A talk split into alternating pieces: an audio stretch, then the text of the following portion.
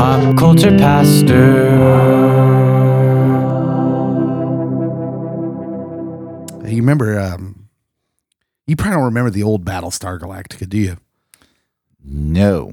Okay, there was an old Battlestar Galactica before the new show. I say new, and I'm like late nineties Battlestar Galactica, early aughts. Is that about one that was on? Um, it would have had to been on in the aughts because... They talk about it in the office, and Jim's like, "Oh, did you watch last night's episode, Battlestar Galactica?" And then Dwight can't ref- refute it because of uh, not not using company time for personal time. So uh, I love The Office. Um, yeah, so I think the old one. I, I can't remember if it was old Battlestar Galactica or if it was old if it was Buck Rogers. So there was another show called Buck Rogers, and they were real similar to me in the eighties, early eighties. But they had a it had a robot in one of them, and it went beady beady beady beady beady. That was the noise it made. Beady beady beady beady beady. And anyways, uh, that was just stuck in my head all day today. Beady beady beady beady. And it had like a, it looked like a little boy robot, like it was like tiny. I don't know. They were trying to copy Star Wars, I'm sure. But yeah, now that I'm thinking of it, it might have been Buck Rogers. Okay. They wore like these leather tracksuits, and it had, uh, well, I don't know. I don't remember. I'd have to look it up, and I'm not going to. Okay. Uh, good. Uh, uh, hello, and welcome to Pop Culture Podcast, uh, episode seven. Are we at seven? Seven-ish. Yeah. You lose count after this much greatness. uh So, yeah, we're ready uh, to talk about what we're going to talk about this week. And um, what we're going to talk about this week is it's kind of twofold. We have a we have a subtopic that we're going to we're going to review Hawkeye so far. Very short. Just going to just plainly talk about the first three episodes of Hawkeye, um, how that's going for us. And then our main subject I want to get to is it's it's based around Ghostbusters Afterlife. We saw Ghostbusters Afterlife. Yes. And we're going to review it. And in a sense, again, I'm not going to painstakingly go over every beat of the movie, uh, but I, we both liked it. Oh, yeah. But a lot of critics didn't. Jabronis. And said the pastor. Yes. Um, we're going to talk about the world being cynical. I, I want to talk about pop culture in a cynical world because... I, I found that we're going to talk about all this later, but I found Ghostbusters delightful. Like, yeah. And, and I think if, well, we'll talk about it in a little while. No I, spoilers. Yeah. Just, well, there will be spoilers probably, but all the spoilers. Stop being difficult. Okay. Um, let's start. We, we start off with news. And we've got a, a couple, a, a few things to talk about this week. It's it's been kind of slow news. It seems like everybody, all anybody wants to talk about is Spider-Man No Way Home. So we are not going to talk about Spider-Man No Way Home at all. I'm not doing it. You can't make me. Unless you count right now, but we're just telling you that we're not going to talk about it. I'm not talking about whatever we're not talking about. It, in fact, if I were to talk about it, I would say... It's, people like, what if Toby and Andrew aren't in it? Would you just stop it? They're totally in it. There's no way they're not in it. It's not logical. Logically, they're in it. Brief glimpses, just like Doctor Who. No, no, they're going to be in it. They're going to have a major role in it. Brief glimpses. No, would you stop it? Would you just stop it? It's all part of the plan. Anyways, we're not going to talk about all that because... We're going to do a special pod. We're planning a special pod for Spider-Man No Way Home. Um, and it'll be the most people we've ever had on the podcast. I believe it's going to be me and you, Jason, and maybe his wife, who Jason's been on the podcast. He was like on episode two or three. Yeah. And then a new guy named Scott. Hi, new guy, Scott. Yeah. So we're going to have a round. We're going to have a, what we call a Pastor Geek roundtable. Mm.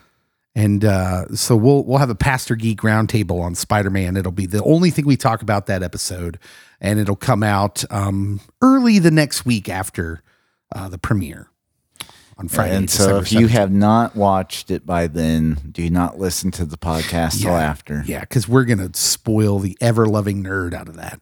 Sorry. We're, we're going to talk sorry. about it. It there's no point in having a Pastor Geek roundtable if you're not going to spoil everything about it. So we're going to, we're they're just telling you, we're giving you a little upcoming glimpse of some plans we got. But let's get into this week. We've got some news things here to report. Um, according to the new book Tinderbox, uh, a hefty price tag for the initial prequel um, for Game of Thrones, a Game of Thrones spinoff for H B O. Okay. Um, we're, we're getting some more information about H B O's scrapped Game of Thrones spinoff. They're, they're not doing it. Um, did we need any more? Game of Thrones? Yeah. Well, apparently, um, this just came out this week, but George R R. Martin begged H B O to make it a ten-year, ten-season thing. He begged him. It went five. He uh, begged him to do it ten, and he he's. It turns out he's mad about how they did everything, which makes sense.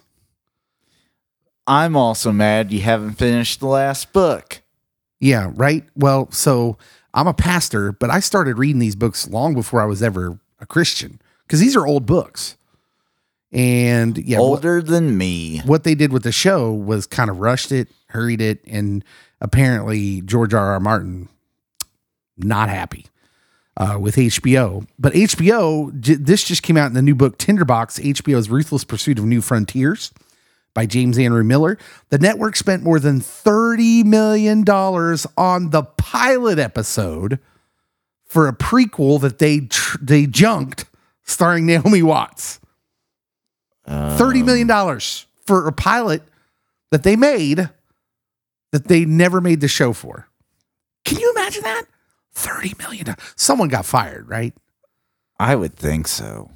I mean, you just used the budget for like so many like eighties and nineties cinematic masterpieces.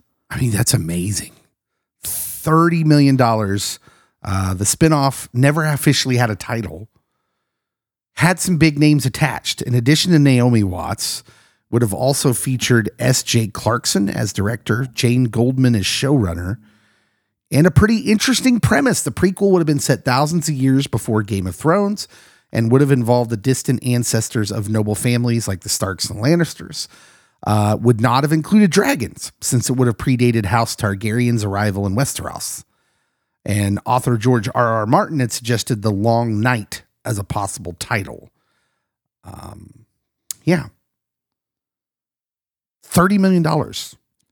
Okay, so what they should do is, and you're going to hate me for saying this, but they should take something from Zack Snyder's. Oh, gosh. Oh, my goodness. um, his extended cut. Why do you do this to me? um, and they should do a backstory of the gods and heroes of old, of old Earth. Because, like, he, he shows little glimpses from the battle.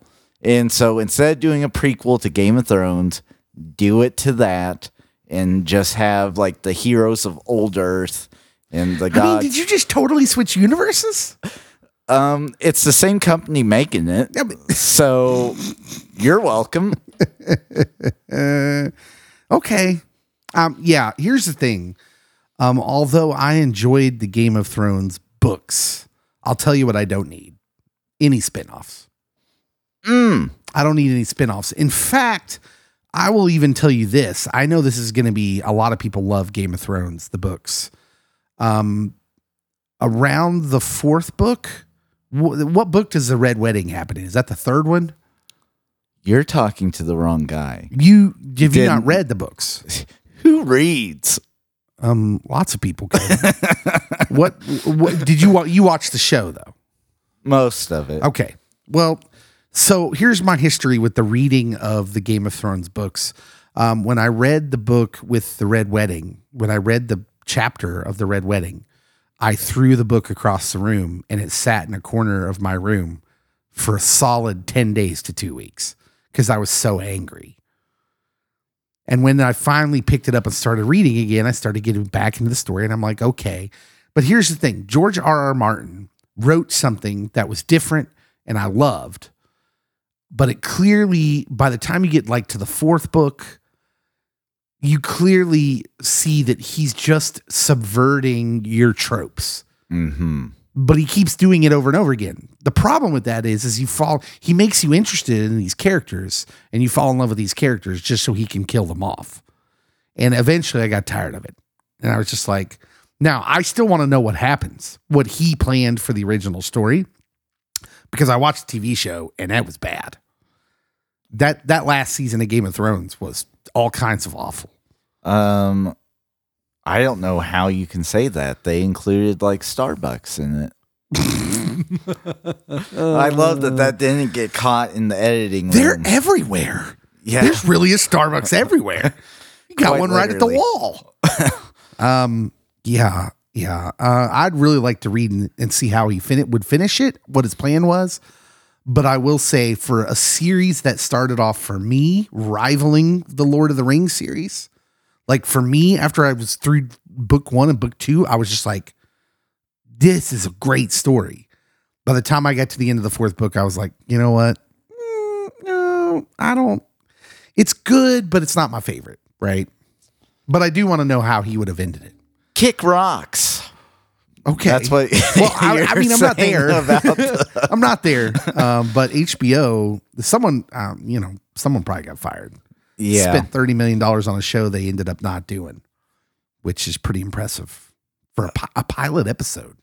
Um, like, think about so many good series that got canceled after like a season or two. Mm. Probably didn't have thirty million dollars in the budget for the whole entire run of the series, and now they're just throwing thirty million dollars down the toilet. Yeah. Um, here's the stuff coming to streaming in December. And let me, you, I'm going to list them off. You tell me what you're looking forward to the most. Cobra Kai season four, Lost in Space season three, The Witcher season two, The Book of Boba Fett. Oh, that's tough. Is it? So it's the book yeah, of yeah, Boba yeah. Fett, but for a second, I think I have The Witcher edging out Cobra Kai. Yeah. I like Cobra Kai a lot. It's a fun show. And I think if you were going to do, um, we'll get into a little bit of this later because Ghostbusters Afterlife does something very similar as far as a sequel from an old beloved eighties movie goes. Uh, but if you're going to do it, like carry on the story in a way that fits, but tell a new story.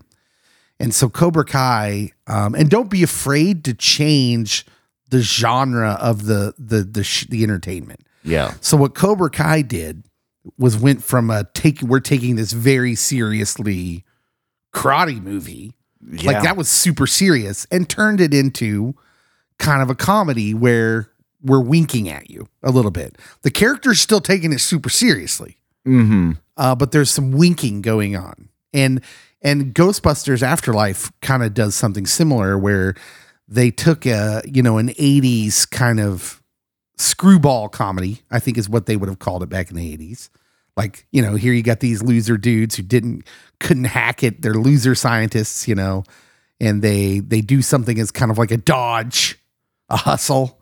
And then they end up like, you know, saving New York City. As one does. And like an eighties movie, you, they took that second aspect of it and did it seriously, but then they shift the whole story for kind of uh amazingly enough another eighties genre, which is group of kids band together to, to have an adventure and stop an evil whatever, mm-hmm. while continuing the original story of Ghostbusters. Yeah. And so um I think the best way to do sequels, especially with uh, stuff that's older, like from the eighties era, is yeah, carry on the story and then reimagine it. And don't be afraid to have a different vibe to it. And Cobra Kai does that great. Yeah. Johnny uh, Johnny Lawrence, infinitely more interesting than Daniel-san. Daniel Sans. Poor Ralph Macchio. He grows up to be the punk we all knew he was. Yeah.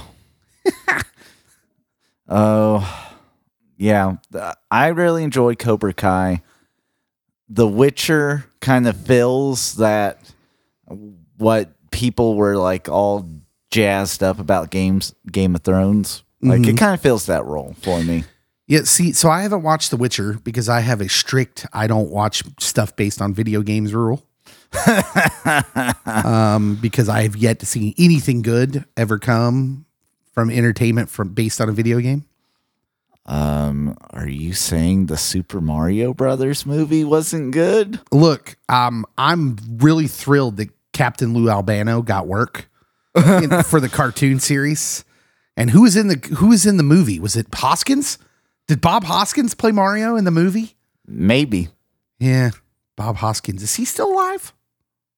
I think he's probably passed away, isn't he? Captain Lou's definitely dead. He's definitely a goner.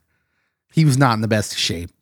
Um, but Captain Lou Albano, pro, former pro wrestler, W W F, he played Mario in the cartoon. The cartoon was like a fever dream.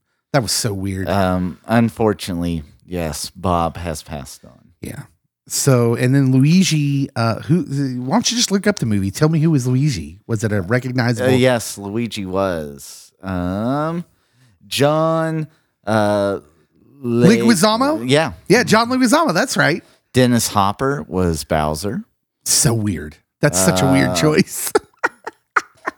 Let's see. Uh, And no one really else like huge in my book. So yeah. So okay, that was not a good movie either. I I I will stand on my ground saying that really there has not been any sort of entertainment made based on a video game that was really really worth me going out of my way to watch. So I will say probably my favorite might be the Warcraft movie. Now I've heard people say that, but I didn't see it because and, again I have a rule. So, like, I've lost many friends to World of Warcraft. They went into their basement and never came out. I'm not going to lie. Had some high school weekends taken away by World of Warcraft. With, this was back when it was just a role-playing game. Yeah. Because I'm that old. Well, I when that South Park episode came out about World of Warcraft, it was very realistic. Yeah. And I was like, yeah, I don't know where my friends are. Like somewhere in the basement. I don't know. I think back then it was called Warhammer. Yeah. We, we had like figurines, hand painted. Well, uh, David Bowie's son, uh, Duncan Jones, directed uh, Warcraft, and it was really good. That's interesting. You have a you have a strange amount of knowledge for the war the Warcraft movie. Uh, I think it's more because I actually like Duncan Jones movies. This is neither here nor there, but I actually like Hearthstone, which is the card game based on the World of Warcraft. Oh, okay. If, you know, that's just an extra little bonus tidbit. You all are welcome. We were talking about streaming at the beginning of this. Uh, my kids love Lost in Space. Oh, yeah. Mm-hmm. Um, almost, almost worth it by itself just to see Parker Posey play the over-the-top bad guy in the in the show. She's yeah. so over the top. She's like a caricature of evil. As one is when you're lost in space. And it, as annoying as it would be anywhere else, like, say, Yellowstone with the character of Beth Dutton, where she's practically a caricature of herself, and it's super obnoxious. Um, when Parker Posey does it, eh, I'm okay with it. She makes it fun. Okay. Yeah. I, I have some issues with Yellowstone this season, but that's neither here nor there. Yeah, we're not talking. We listen. We cannot go down that road. Yeah, not. We cannot go down the Yellowstone road. Yeah, not not, not yet. We have to. That deserves its own entire pod. Yeah. Um.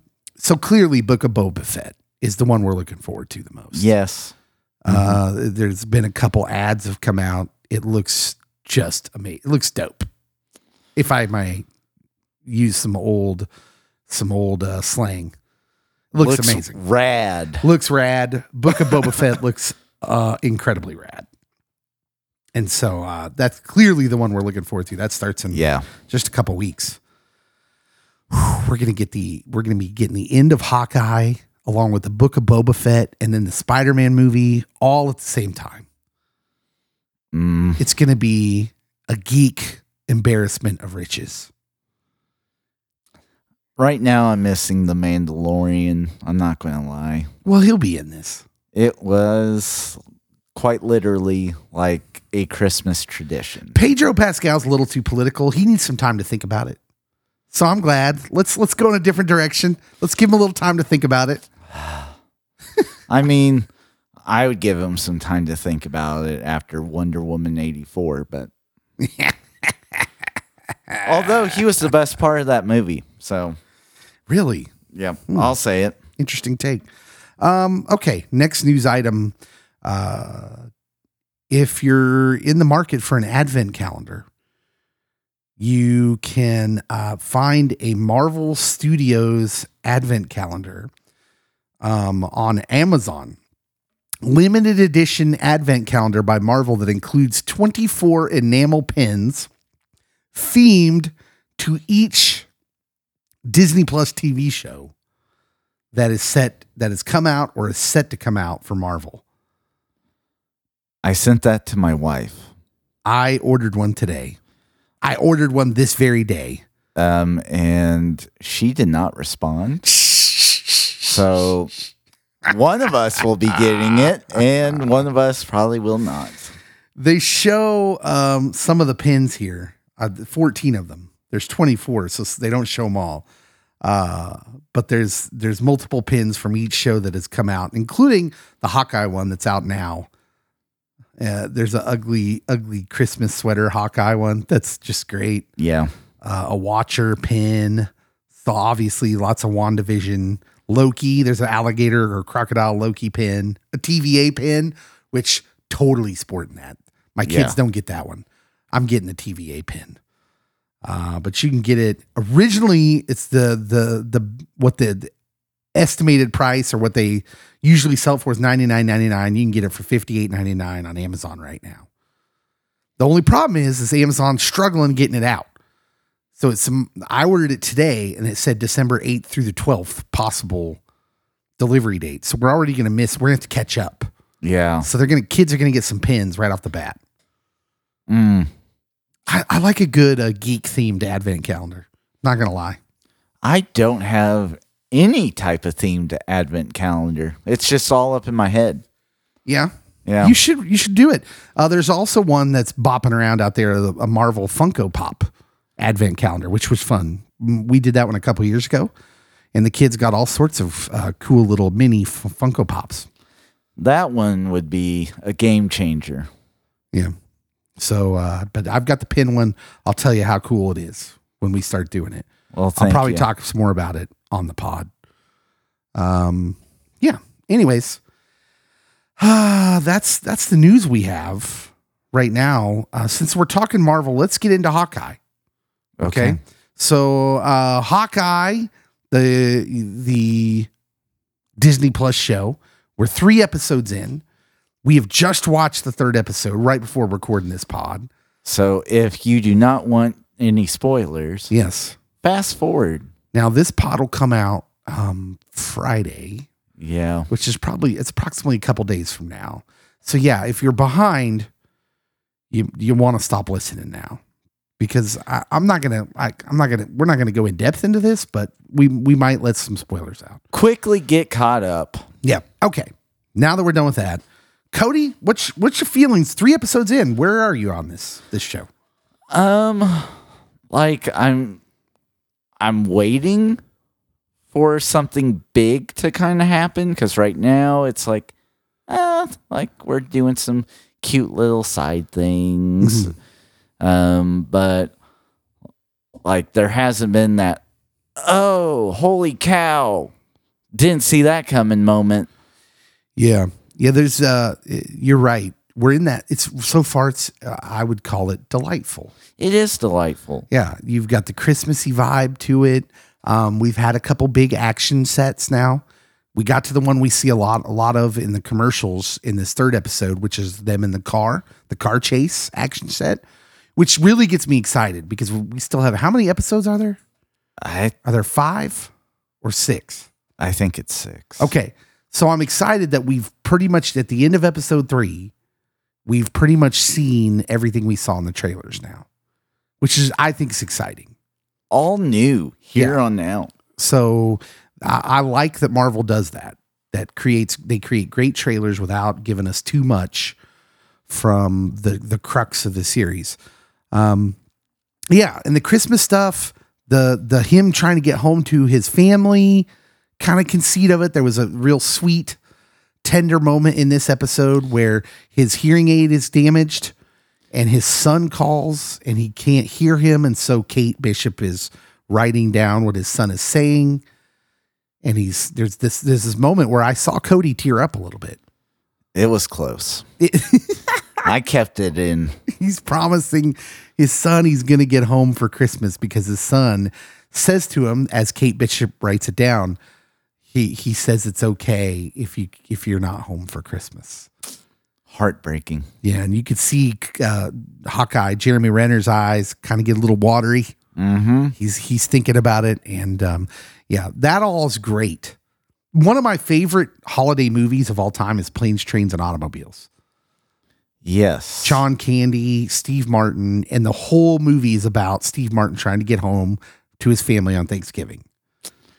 One of the few Thanksgiving-themed movies. Mm-hmm. Yeah, yeah. That's why we didn't do a Thanksgiving um, show. Because we, although, like after that, skipping a Thanksgiving-themed movie show, I, I've now thought of like three, two or three other movies. Really? What were some other ones? Okay, so the first Spider-Man movie. Uh, weak. Green Goblin is eating. Yes, I know. Thanksgiving. I've seen the movie. It's it's like Die Hard's a Christmas no, movie. Okay. Listen, Die Hard is a Christmas movie, but Thanksgiving is not the entire backdrop for that movie. It is. No, it's not. Son-in-Law is a Thanksgiving movie. Pauly Shore, yeah. It is. It's all based around Thanksgiving break. And I'm going to allow that one, but only because I had a huge crush crush on Carla Gugino. and I th- and and it made me so mad that Pauly Shore yeah. ends up with Carla Gugino. It's like, that's just not right. Uh, Pauly Shore is a no. And like everyone He doesn't deserve her. Everyone's treating Tiffany Amber Thiessen like she's just trash. Yeah, yeah. Uh, Tiffany Amber Thiessen's in the movie just being Tiffany Amber Thiessen. And I'm like, do you not see how beautiful she is? She's Kelly Kapowski. Right, right. Yeah, so you nineties boys. Yeah. Yeah, you guys were all about Tiffany Amber Thiessen. Mm-hmm. Yeah.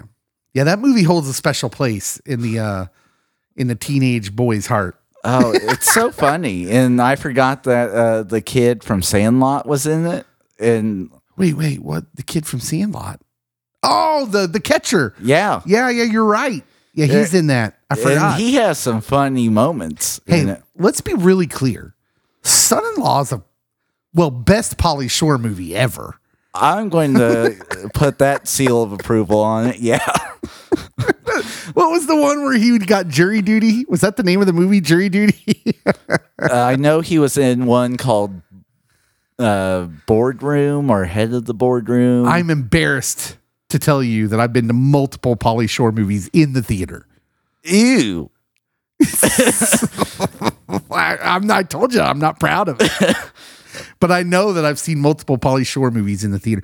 Pauly Shore is this weird place in pop culture where, um, so he's back with M T V when M T V's still M T V. That's where he gets big. And there's something about him. He's just super weird. Yeah, munching on some grindage. You know, he just, he's kind of got that, you know, stoner California vibe. And and he just gets cool with it because he's not really talented so in any he, shape or form. He, um, actually, I, chairman of the board is not a Pauly Shore movie. He holds the same place as the person that's in it. It's Carrot Top. Yeah, for me, Carrot Top and Pauly Shore are basically the same person, except one's redheaded and like is obnoxious with his red hair, and the other one is uh, darker hair, and he's a little bit more subtle with his obnoxiousness.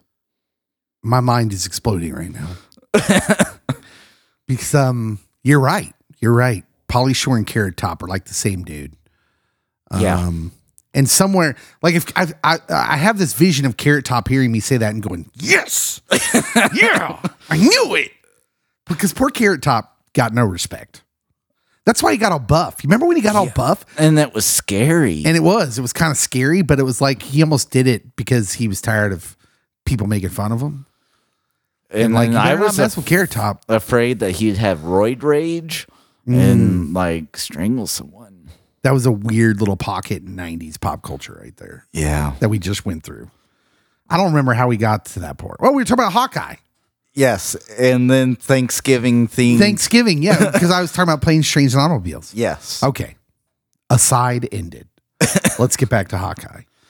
Um, we get a lot more in the third episode to do with Maya, uh, the character who's going to be known as Echo at some point. Yeah. Um, right now we know as, her as Maya. Her uncle's clearly the Kingpin. That There's a scene in episode three where... Um, her dad says, I'm gonna leave you with Unc, Uncle.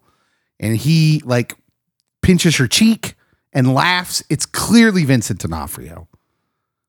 Or is it future stepdad of Kate Bishop? Why do you hate me? what, what? No, it's clearly the King. But what does that even mean? Oh, you think it's Dan Duquesne? I'm not ruling it out. No, it's not the swordsman. I'm, no, it's the not, Kingpin. I'm not ruling it out. It's the Kingpin. It sounded just like him. I know it did. But someone has to be counterintuitive in this argument. You are the worst. Um, no, you did, amazingly enough, you don't have to play devil's advocate. I will do it for the listeners. Cody will do it, uh, do the bidding of his father, the devil. That was not a funny joke. That was rude. Uh, please forgive me. I repent. Um, in some circles, I am known as Val Kilmer because I'm the saint. No circles. Or is he known as Val Kilmer? Okay. Um, so uh, you're... If you had to give Hawkeye a grade now, it's tough because I'm with you right now. I'm I'm into it. It feels delightful, but you're you're absolutely right. Like you're we're, we're waiting. We're kind of waiting for these moments to happen where, like, I, I think WandaVision has done this to us, where we're waiting for some things we think are going to happen that might make the series for us. Oh yeah. And if this goes off in a disappointing way or it's anticlimactic. Like, look, what are we all thinking here? That we're going to see the Kingpin for sure. I would assume you'd have to. I mean, Kingpin has to be in this show, right? I mean, with the, where it's set and who all is fighting with Hawkeye right now, yeah. yeah. But I'm, so going back to the end of Black Widow post-credit scene. Does sister come in? No, she's definitely in it too. They confirm she'll be in it at some point. And so where is sister? Like, oh, she's gonna. So here's what they're gonna do with that. She's gonna pop up in the last episode. I'm going to be furious. What? Why? They never promised she was a main character in this story. I want like some significant interaction, and I have a feeling it's going to be like last five minutes of the show. Oh, I, it might be a post credit scene. So you better just and, not get your hopes up. Yeah. I'm going to be furious. Hashtag Team Florence. I mean, I think there's a very good chance. I'd say it's about seventy-five percent, three out of four. You're going to see the Kingpin okay. in this series. Um, I think there's about a thirty, thirty-five percent chance you're going to see Matt Murdock in this Ooh. series. They're doing a lot with the deafness. Mm-hmm. Of of Maya, of course, in the hard of hearing of Hawkeye, and the thing that would pull this all together was a little. It would be a little Matt Murdock, maybe. Yeah, I don't know. I'm just. Uh, I think Matt and plus Kingpin. I just think Matt Murdock could could show up in this show, but a little lower percentage chance. Yeah, I'm excited to see where it all goes. I'll say that. Maya's, and we know that Maya's not a bad guy. In the comics either. she's more of a a Black Widow type character. She's she's she'll kind of be out there on her own in some cases, but I think she'll she is a, she's a Punisher type, mm. uh, a force for good. But you know, yeah, yeah. But you like the show so far? I do. Where I, would you put it, comparatively speaking, to the other Marvel Disney Plus shows? Oh, with not having the last couple of episodes, it's tough. It's not Loki yet. It's not Loki, and like for a lot of people, they really loved uh, Falcon Winter Soldier, this, like a lot more than WandaVision. But I was a huge fan of WandaVision. Yeah, I liked WandaVision better than Falcon Winter Soldier, but I liked them all. Yeah, and this one's more in the vein of Falcon Winter Soldier because you're you're following more of your Earthbound kind of ground level hero threats. Oh, I, I'm yeah. I I think that right now it's it has potential to get to third place on my list. Okay, it would be hard to get to Loki WandaVision level for me. Okay. Something significant will have to happen. I'll be like, you if, just blew my mind. If Kingpin and Matt Murdock are in this heavily, what does that do for you? It might start knocking on the door. What if Galactus shows up? What if Mephisto shows up? Uh, uh, oh. Because literally, I was waiting for that throughout WandaVision. I was like, oh. Yeah, where, where where are you? Weren't we all? Yeah, weren't we all? Uh, we got tricked. Okay. Anything else to add about mm. little Hawkeye? The Tracksuit Mafia is, is is wonderful. They're amazing, and they better show up in lots of things. Yeah, because uh, that is I I can't get enough of them. And I think that that is. Something that Marvel kind of lacks is just like your everyday underground villainous type of organization that ah, it just seems like they're never ending. Mm-hmm. And this one, this could fill that void. Yeah. Yeah. In and, a fun way. Yeah. They're just super fun. Super, super fun. And they're making tracksuits cool again. No, they're not. All right, we'll take a little break. We'll come back and talk about our main topic right after this.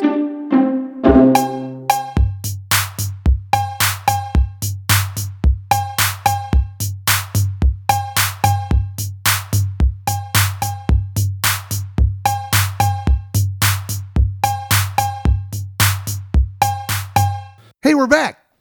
So, Spider-Man No Way Home? I'm, I'm going to spoil it. Oh, you? Yeah. Okay. Uh, Peter Parker's going to pull a Jesus. How, explain. Uh, I can't go into great detail, but he might. One Peter Parker might have to sacrifice their life for everyone. So. Oh, you see, you're saying okay. First of all, you're you're acknowledging that all the Spider-Men are in this movie, but one and one of them may die. Yeah. Oh, yeah. That's pretty much a guarantee. I'm, I'd go with that. That's. I think that's a high probability. Or um, Tom's Peter Parker dies, and then Doctor Strange does some time stuff, and oh, he's still alive. No, that's lame. And if you mention it again, I'll cut you. no, no. I could see one of the other Spider-Men dying, though, for sure. Rest in peace, Toby. You think it'd be Toby? I'm gonna go with Andrew. I think it'll be Andrew. Um, when it is Toby, I'm going to play that song "Goodbye, Toby" from The Office. Oh, okay. Yeah. But you were really adamant about this. Yes, I didn't even know you were gonna bring this up. It's how I roll. All right. Uh, we saw Ghostbusters Afterlife. We did. A lot of critics did too. What I want to talk about is, is we're gonna we're gonna get into the movie a little bit later on, but let's let's first talk about. Well, should we talk about? No, let's talk about this first. Sixty-three percent critics score on Rotten Tomatoes. Um, ninety-five percent audience score, which I find interesting. You're, you've got top critics. Uh, let's see. Mark Feeney, Boston Globe, has its moments, but they don't make up for a general flat-footedness and tendency to wobble. I don't um, even know what that means. Richard Roper, the guy who took over um, after Siskel died, yeah, with Ebert. A good story is key, and this sequel doesn't have it, he says. Ouch. I disagree. Uh, let's see. Other top critics. Haunting, but not in the good way. Oh. Yeah. Uh, I ain't afraid of no ghosts, but I am afraid of sitting through unnecessary father and son passion projects, says Sean Price of The Spool. You see, here's the thing. That that that review right there. Let's talk about that review for a minute. Um, are you more mad that you don't think the movie's very good, or that a father and son worked closely together, obviously have affection for each other, and that bothers you? Yeah. I think, I think there's some cynicism rearing its ugly head in the way that people looked at this movie. And I just want to talk about this for a minute, because I was unsure about whether I wanted to see this movie because of, I knew the Rotten Tomatoes score was low, and I'd read a couple reviews, non-spoiler reviews, that said it was a little too callbacky, too many Easter eggs. It was too much of a throwback. Didn't tell a story. Like, look, um, this movie was amazing. It was a great movie. And so when I saw the movie, my wife loved it, and she's not a huge fan of the original Ghostbusters. Back Her in the loss. eighties. Yeah, right? Um, my wife loved it even. She's like, I don't understand why that's not getting more run. And I don't really understand it either, but I think I'm starting to. And I think it's because we're cynical. We're a lot more cynical now. Here's my contention. My contention is if this if this movie would have come out in the late eighties, everybody would have loved it. Would have been one of the best sequels ever. If it just would have went in the, I know the story is meant mm-hmm. to be years later, um, but just go with me on this journey, and we'll say if, um, if this story were, or if this movie would have come out with an eighties atmosphere, everybody would have loved it. Yeah, and it would have been one of the best sequels ever. Because I think we weren't as cynical back then. We were willing to watch a movie and just have fun. Although, if this list of fifteen all-time great movies that have awful critic scores says anything, that may not necessarily be true. I mean, critics can be, yeah, I mean, I, I, so, I'm allowing, my point is not so much that the critics didn't like it, it's what they said about it. Yes, but like on this list, I mean, like, Hook is one of the movies. Mighty Ducks is one of the movies. Hocus Pocus, Home Alone two.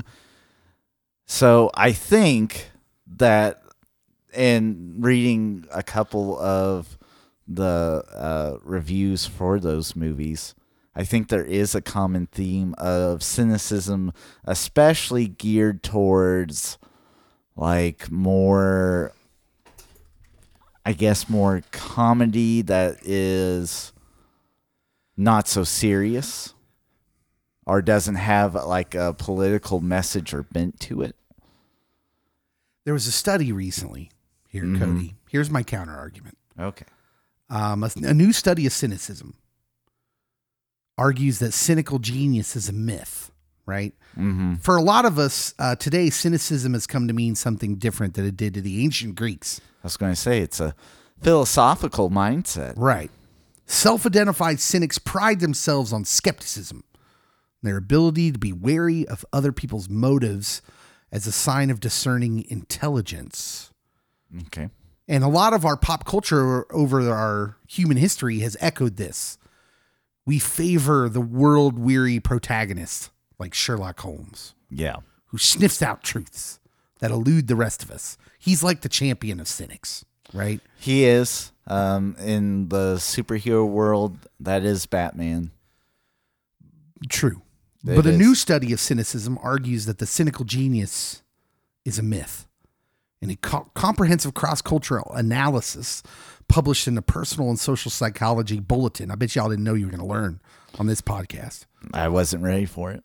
Uh, published by social psychologist Olga Stavrova of Tilburg University in the Netherlands and an evolutionary psychologist Daniel Elbrocht from the University of Cologne in Germany, conclude that most competent people aren't so cynical after all. Yeah.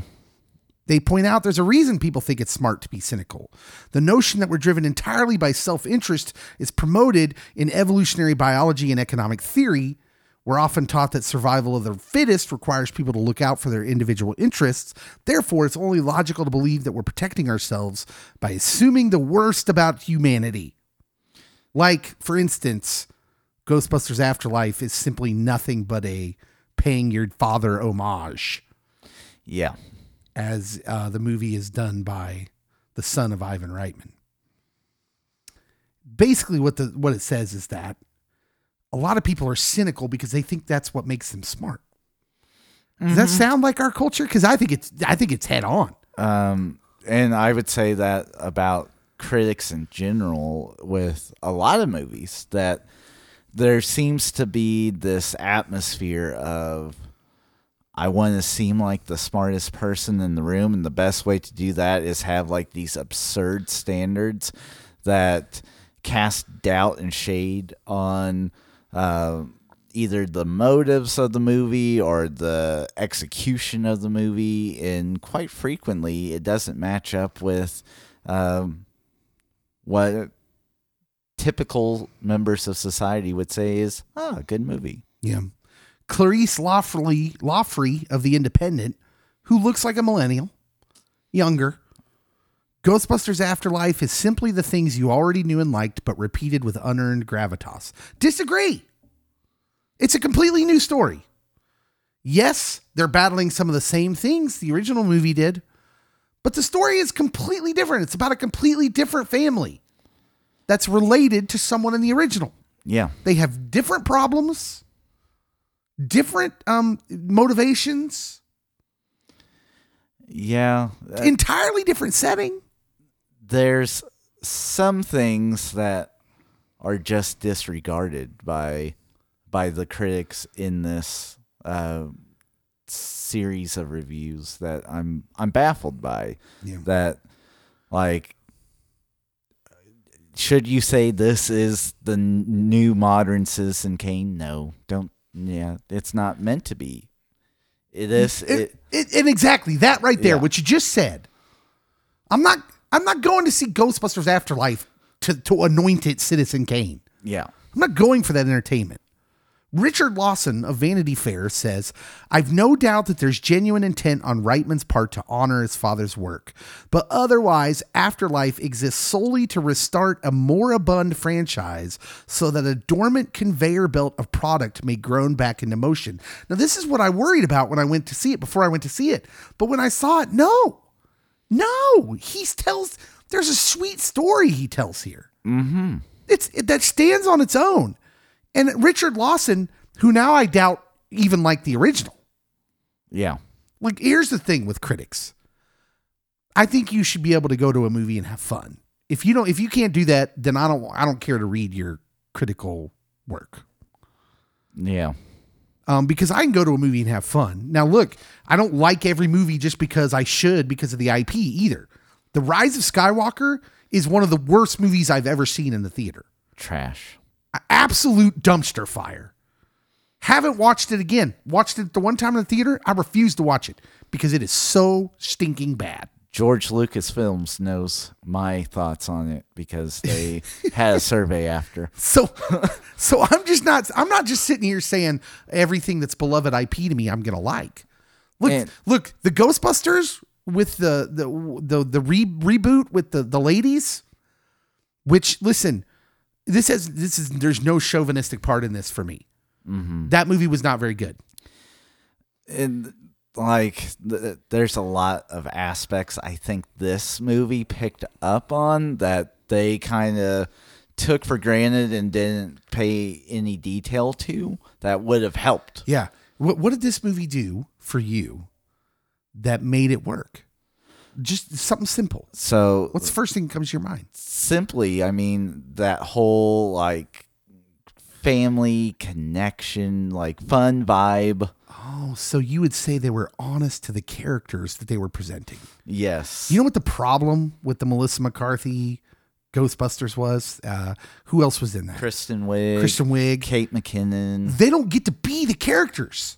Mm-hmm. They totally waste all that comedic talent in that yeah. movie. It's wasted. Melissa McCarthy's do most of that movie's doing this like slapsticky Chris Farley thing. I, yeah, I don't like when like we make the uh, overweight person have to fall and like bust yeah. through tables and walls. It's like, okay, Chris Farley did it and it was funny. The original Ghostbusters was great because Aykroyd was Aykroyd. Yeah. Um, Bill Her- Murray. Is- Bill Murray was Bill Murray. Harold Ramis was Harold Ramis. Winston. yeah. He was Winston. Like they were Ernie, Ernie Hudson was Ernie Hudson. Like they, they got to be these real characters and then they just reacted like that. Like, you know what I'm saying? It was almost as if we're going to write this movie and we're going to let you guys wing what you guys think the characters should be. Yeah. Instead of the, the all female version of Ghostbusters, which was clearly written to the hilt. Say these lines exactly like we tell you to say them. Do these things. And I feel they didn't like have a good enough like story with it because there really wasn't that much of an em- emphasis on the paranormal aspect, where in this there definitely is. In the original there is. Mm-hmm. And like there's like intentional like scary moments in the first series of movies, and even in this there's like, I mean, I wasn't scared as an adult, but I could see kids reacting kind of like, oh my goodness. And and the the one that came out before this, no, not so much. So uh, and and I think so what I'm saying here is I think Han Solo, the character of Han Solo, Harrison Ford was allowed to make choices with that character. Mm-hmm. Any documentary you watch, any any interview you read with George Lucas or Harrison Ford, there were certain choices he got to make with that character. Um, when I P, when intellectual property gets beloved, I think there's a danger of what happens to the the female-led Ghostbusters, which is we're not going to allow you. That, those women were so talented. Oh, very. That was like, I think that was why it was so disappointing. Because you had the dream team. And then you had uh, Chris Hemsworth as yeah. Annie Potts' character. And, but in Hemsworth is the best part of that movie. And do you know why? Because he just gets to be silly. Yeah. He just gets to be the silly one. While everyone else is by the book. This is what's written. This is, these are my lines. No one gets to be Han Solo, right? Yeah. And I mean, as a, if I was a critic and I was watching this movie and I was doing an honest review, I would say in my review, there's things that don't get thoroughly explained enough. Mm-hmm. I, I would list out that I have some issues with it, but I would say overall, a fun movie that will tug on your heartstrings and that sort of stuff. But you can, like, there can be some positives with your negatives or some negatives with your positives. It doesn't have to be just yeah. all one extreme or the other. Don't trust what you hear about this movie. It's a wonderful movie. Um, let's talk about it a little bit. Uh, the movie starts thirty-two years after the events of Ghostbusters two, after they uh, stop the Vigo. Remember that movie? Yeah. Not the best. Ghostbusters two was not the best. Did have an amazing song from Bobby Brown. Did. Every little step out. Anyways. um, things, uh, the supernatural has been in decline in New York City. Egon has relocated to Somerville, Oklahoma, or who you find out is Egon, because obviously the actor Harold Ramis is deceased. So honestly, like... having not read any of the critics' reviews, I figured that was going to be the thing that they bashed on the most. I did read one thing where they felt uneasy about it. And that one I will give credence to. That one, um, including the part at the end which we'll get to. I'm not going to go into super in depth because if you haven't seen the movie, you're just listening. I don't want to totally spoil it. Yeah. Um, but Egon is presented as a apparition, force ghost, but he's clearly C G I, obviously, because mm-hmm. Harold Ram- Harold Ramis is deceased. He's not with us. Um, and it's a very touching moment, but at the same time, I'm like, mm, so it's like, ever so close to cringy. I remember like all the issues people had like with Star Wars uh, characters that the actors were dead and oh, we recreated them. And it's like, oh, we got beef with this. Yeah, it could go to a bad place. Here, I think the story is so good and so sweet and so innocent. That, and also I didn't know because Harold Ramis had wanted to make another one. Right. And so, like, you knew the actor's intentions. Well, and Harold Ramis' daughter came out and actually said in an interview that he would have loved this. Yes. That he would have loved it, especially him being slim. He had gained weight as he had gotten older. Um, as we all do. And I, yeah, I thought it was well done in that way. So Egon's in Oklahoma. You you find out here in the beginning that... Um, Uh, Ivor Shandor's mining operations are located here. Of course, that was a part of the mythology of the first one. Yeah, a follower of Gozer, because Gozer the Gozerian. Yeah. um, this mine is in this Oklahoma town that was built completely by this Ivor Shandor. Yeah, and e- Egon um, is struggling with this uh, ghostly entity at the beginning when his character is. is killed, I guess, sort of. Yeah. It says in the plot that he suffered a heart attack. So, but he's basically killed. They say later that he had a heart attack. Yes. Died of natural causes. But the heart attack may have had some supernatural things behind it. Yeah. So this movie picks up with uh, Callie, who is Egon's estranged daughter, and her two children, Trevor and Phoebe. They get evicted, and they move out to Egon's farm, which has been left to Callie. They're obviously hard. They're, they're down on their luck. Um, the normal stories start to unfold. Trevor's a teenage boy, finds a girl he likes, a local girl, local, very great outdoors. Yes. That's that story. Like, he's the out-of-town boy, local girl. Um, Trevor is played by Finn Wolfhard of Stranger Things fame. He's great in it.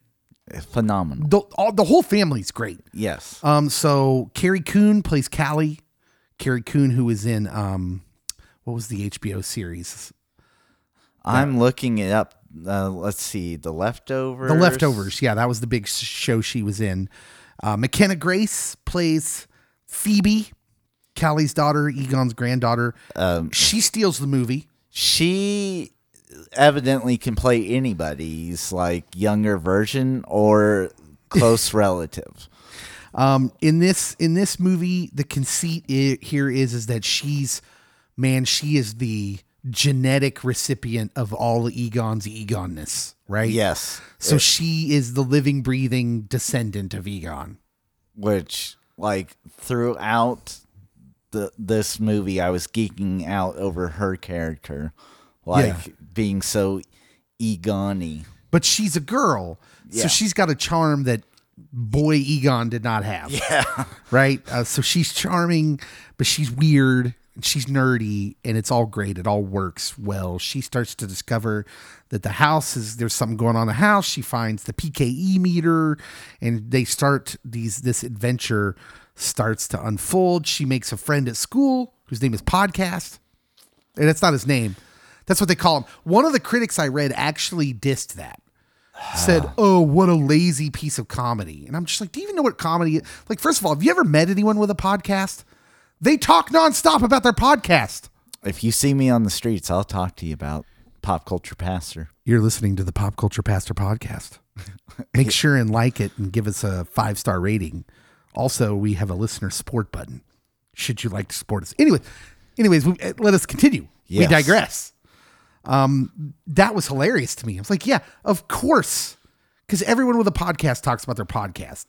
That person that said that clearly doesn't know anybody with a podcast. I loved how like he podcast was like, I really hit my stride in like episode thirty-six or something. It was, it was forty-six. Yes. And it's played for laughs later because Aykroyd right. is like his one loyal listener. Yeah. And he's like, you really hit your stride in episode forty-six, which is perfect for his character. The the amazing thing about that is, yes, the old Ghostbusters show up at the end. Spoilers. To help out. And um, I'm I'm not going to, we won't spoil the details, but they're all so wonderfully nail the, the, just the crux, the, the feeling of who their characters were and are. Yeah. Like in the little moments they get, they're all there. Mm-hmm. You get a little, you get Aykroyd more than the other two. Yes. Just, just a tiny bit more. Although I feel like Bill Murray is way more memorable. But well, that's just because, because he's, Bill, he's Bill, Murray. Bill Murray. Yeah, I, I would agree with that. Bill Murray's the most memorable one, but you see him the least. Yeah, because you get more of Winston in the post credits. You do. Although you get you get another scene with Bill in the in the mid credits. Yeah, and it's worth. It doesn't bring anything to the movie, but it's funny. Um. Okay, so they they they go on this venture. They realize they start investigating the weird things going on in Somerville with the help of their teacher. Uh, Gary Gruberson, as played by Paul Rudd, who's just Paul Rudd. Um, I, he's great in everything. Again, I don't know how you could be so critical of this movie once you have seen the performances of all the actors that have been mentioned thus far, and we haven't even gotten to a few other big names. Yeah, that so these the kids. Uh, they find a temple dedicated to Gozer inside this mine. They find the actual body in suspended animation of Ivo Shandor, which is played for laughs, and it's hilarious. And it's played by J K. Simmons. Yeah. Oh, good eyes. Yes, yes. J K. Simmons is Ivo Shandor, um, who gets immediately killed by Gozer. I'll, yeah. I'll spoil that, and it's hilarious. Um, I have waited this whole time for you. We shall rule the world together, and she just rips him in half. Which, it's, it's amazing. Um... I was amazed who they got to play uh, Gozer, yeah. Well, she is evil incarnate for what she did. oh. I, yeah, I'm taking sides. I'm taking sides in that domestic dispute. I, I don't know if, like... You don't know um, if, if there she, are if sides. If she left her the father of her child for Harry Styles? Do we need to say her name? Oh, Olivia. I'm taking his side. I'm taking Ted Lasso's side. He's a Kansan. I, I mean, Don't you I abandon team him. Ted Lasso in this, but she's a perfect Gozer. Um, like she's still thirteen from House for me. She like everyone hates her now. It's kind of like we will never know the full story of what happened with those two. Uh, clearly, there seems to be more signs that she was the one who maybe did him wrong. Yeah, it, it's hard to say. I'm uh, not it's, a gossiper. It's not really hard to say. I'm not a gossiper. There are yeah. things in the oh, Bible oh, that. Thank you. Okay. Anyways, um, the adventure. You know, it, it it's a Ghostbusters adventure. It is. It does what Ghostbusters does, but it's delightful the entire way. The mini Stave Puffs that you saw in the commercial, even them, they're wonderful. Makes they for are. a great scene at the end with podcast is messing with them. Yes. Um, it's all well. And then it, it, it concludes with this wonderful kind of familial reconciliation, mm-hmm. which is kind of what the whole movie is leading for. And listen, I'm not, I'm, I'm only, I'm not ashamed at all. I'm a little ashamed, but I'm not ashamed that I teared up and I cried a little bit at the end of this movie. Also, I teared up the first time they fire up the sirens on the Ecto one. Oh, yeah. I was unprepared for the feeling I would get when they fired up the sirens and started rolling through the town of Somerville, Oklahoma in that time of need for the Ghostbusters, the new Ghostbusters. Yeah, I I kind of wanted to jump out of my seat at that moment because I had so much energy and excitement. It's like, I gotta release it somehow, but I refrained. Oliver Jones from The Observer says Reitman's film is guided by a barely hidden contempt for the intelligence of the fans it so desperately courts. No, wrong. I thought it was a I thought it was a super smart movie. oh, for yeah. being what it is. It's it's a it's just a dumb summer popcorn comedy, and it it quite literally is a sequel. Like, yeah. there's aspects of like you could do this with the Jurassic World movies, saying, "Oh, like it's paying too much homage to Jurassic Park." No, it's not. It's literally a continuation of the story. Yeah, Christy Lemire of Roger Ebert dot com says this Ghostbusters takes the series mythology way too seriously, approaching what should be a light, silly comedy as if it were serious science fiction. The result is an awkward and unwarranted feeling of reverence. What part of this was over serious? Slash, I would say that the mythology is important to the continuation of the story. What's lost on Christy Lemire, top critic, according to Rotten Tomatoes, is if that happened in, in a world you lived in where the, the events of the original Ghostbusters movie actually happened, that would be huge. It would be mythology. It would be legend. Oh, yeah.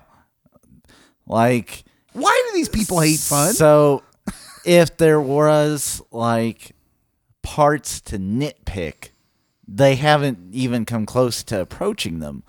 Like my first issue was like, oh, why are they calling Dan Aykroyd? And like, how do they just all get band together and show up? I mean, there's some slight details, but, but that's just literally me nitpicking. Uh, that's me looking for something wrong. That's not me saying that like this ruins the whole movie. David well, David Fear of Rolling Stone says, should you be a Ghostbusters admirer who goes into this franchise extension wanting to see an actual, you know, movie, you'll feel as if you're trespassing in someone else's house of worship. But at least you'll know who not to call next time. I'll, Rolling Stone couldn't even get through a one-line, a one-sentence review without bashing religion, which, you know, thanks for that, Rolling Stone. But whatever. No, I, I disagree completely. I disagree. It's an extension of the story. Yeah, it's not a uh, a rebooting of the whole franchise. I mean, quite literally, it's a continuation. The original Ghostbusters thrived on irreverence, and to see it treated with such moon-eyed worship feels terribly counterproductive. Not every hit movie from the past needs to be cherished like a holy text. Does he forget how the original Ghostbusters ended? Where the city of New York is chanting them for them? Ghostbusters, go! Like, yeah. what? What are you talking about, bro? So, like... The sh- they actually throw kids in jail in this movie. They do. Um... I mean, especially with like critics that I would say are under the age of forty. I don't know if maybe they grew up watching the edited like T B S version and like some scenes were cut out for time constraint. And so maybe they are misremembering like the whole movie. I don't know. The only person who shows moon-eyed reference in this movie is Paul Rudd's character. And it's clearly played for like, yeah, he's we- he's a weirdo. Yeah. He's clearly played as a kind of a goober, a weirdo. Very much an outsider. So. And like, so my biggest problem with the movie, and none of them have mentioned it yet, is it's revelation, not revelations. So the pop culture pastor in me noticed that. And I'm like, but in the original movie, they quote that Bible verse, but they have like the wrong chapter. Yeah, verse. yeah, I know they messed it up in the original too. And so it's like maybe that's a running gag, and so I'm not going to hold it against them. Dogs and cats living together, mass hysteria. yeah. Um, I I thought it was a great movie. I loved it. All the people, the acting, you know, the casting choices were all wonderful. Uh, man, I, I just can't wait to see it again. I, I can't remember the last movie I went to that wasn't like a M C U event movie mm-hmm. that I instantly wanted to go back in and watch. That was the when I was leaving the theater, I wanted to go back in and watch Ghostbusters Afterlife again from a, for a totally different reason than an M C U movie, which is I wanted to catch all the little things I missed the first time. Yeah. This one, I just wanted to soak in it some more.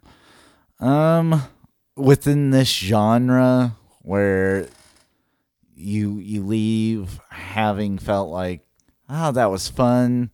It wasn't like mentally draining or anything. Like, I can't remember the last movie that fits that. Um, like, there was a couple of action movies that I'm like, oh, I want to see that again. But no, not not this sort of film. But this one, I'm really eager for it to come out just so my wife and I can watch it together. Because she did not go with me when I watched it. Her loss. Back to this study on cynicism. The psychologists conclude by citing Stephen Colbert, oh. a com- comedic genius and true wit who is not a cynic. He's taken the improvis- improvisational comedy rule that demands players say yes and to everything and turned it into a life philosophy. Cynicism masquerades as a wisdom, but is the furthest thing from it. That's Stephen Colbert. He said that. Mm. Because cynics don't learn anything. Because cynicism is a self-imposed blindness, a rejection of the world because we're afraid it will hurt us or disappoint us. Cynics always say no, but saying yes begins things. Saying yes is how we grow. That's Stephen Colbert. My argument for people who, the critics who were fond of the original Ghostbusters, who didn't like this one, was they went in going, they they went in going no. They knew that uh, uh, the younger Reitman was doing the movie. They didn't like that he was going to pay reverence to his father, whatever, you know. And I also wonder if some already had an axe to grind with what is deemed as a commercial flop of the previous Ghostbusters movie. Yeah, and this is the fourth Ghostbusters film mm-hmm. to appear in theaters. It's the second best one, right behind the original, in my opinion. Oh yeah, like like and it's you not said, it's not close. The the second Ghostbusters movie, eh, it's it's it's good. It was fun, but it wasn't good. Yeah, wasn't as good as the first one. It's a it's a distant third, and the one with the women was terrible, but it wasn't their fault. No, um, it wasn't, and and it was. You could argue it was probably made in a cynical way. Yeah, I don't know. I think cynicism's a part of all this. Well, I, I feel that way with critics in general. It's that. Well, go ahead. Go so, ahead. like, especially. Uh, Was it last week or two weeks ago? We talked about um, superhero movies and like d- older directors like being asked about oh, yeah. it. Yeah. And they always have like a very cynical response to why these movies are hot trash or whatever. And why? Because they always want to appear like they're so I'm Ridley Scott. This I'm Martin fine. Scorsese. I, I produce art. This yes. is not art. Cynicism always is guarding something, right? Mm-hmm. I have to guard that I'm awesome, you know? So I yes. have to bash this. No matter what, I have to bash this. And that's what Stephen Colbert is saying. He's saying, you're saying no before you even give it a chance to just have fun. And like, uh, so like superhero movies and then like the movies that get nominated for Oscars. And like usually get like high critical reviews. I'm thinking of um, Christian Bale was in like a live action retelling of Pocahontas. Uh, I think it was called New World. Mm-hmm. It was the slowest, most boring movie I've ever watched in my whole life. And like it got rave reviews like, oh, this is a cinematic masterpiece, beautiful storytelling, and less is clearly more with this one. And so, like, there is, like, this self-indulgence with critics, I feel, mm-hmm. and that it gets played out, especially with movies that aren't highbrow. Yeah. And it, it gets shown through their cynicism. And so, like, cynicism is that vehicle to deliver the, I am smarter than everyone else in the room. I know what is best. At the very end of this, let's just turn it to spirituality for a second. Okay. This cynicism will invade even this topic as I've run into people who are like sort of militant when they find out I'm a pastor or mm-hmm. that I'm a Christian. Um, they'll get sort of militant in their standing, almost to be argumentative. And I'm almost immediately I start feeling like, yeah, you're, you're not, uh, you're, you are not, not a believer because you've come to this truth. You are a non-believer because you've said no from the beginning. You haven't given him a chance. Here's what I would say to anyone who's seeking truth. You got to give all things a chance. You have to say, I have to leave the door open to a yes to even things I don't want to, to, yeah. to, to get to truth. That, that's what I would say to them. And there are a lot of people who are atheists out there who I think have not ever had that door open.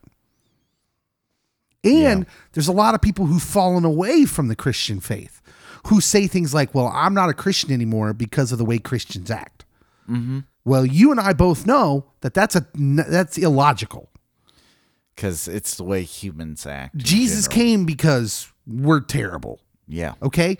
So if you know that you grew up in church and that's the reason you don't go anymore, let's let's get to the real reason why you don't, because you don't want to open the door to have the possibility of a yes.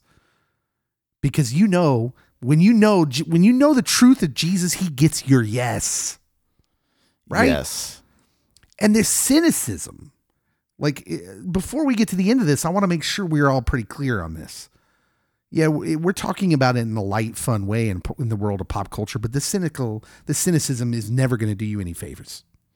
No. It's a bad place to be. And I'm not even talking about spirituality. I'm just talking about living. And which, I mean, you get on social media, you watch the news. Cynicism's everywhere.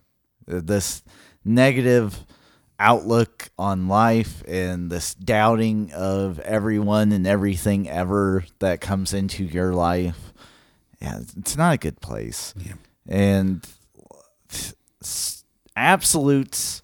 So uh, to quote uh, Dominique Foxworth, uh, who uh, played football and now has like his own podcast and uh, is on E S P N quite a bit. Uh, he said, Uh, absolutes uh, are only for two kinds of people: kids and dummies. Because very few things in this world are absolute. And so when you go into something with a closed mind, a closed heart, a preset notion of like, I'm above this, or this doesn't equate to good art, if we're going back to the movie, um yeah you're you're missing out on something. Yeah, it's okay to have fun and not have to like overthink and be like, where was the M. Night twist or yeah. whatever. So and in, in conclusion, um if you don't like Ghostbusters Afterlife, you're wrong. Spoilers. All right, another episode is done. Um, next week, I don't know. I don't know what we'll talk about.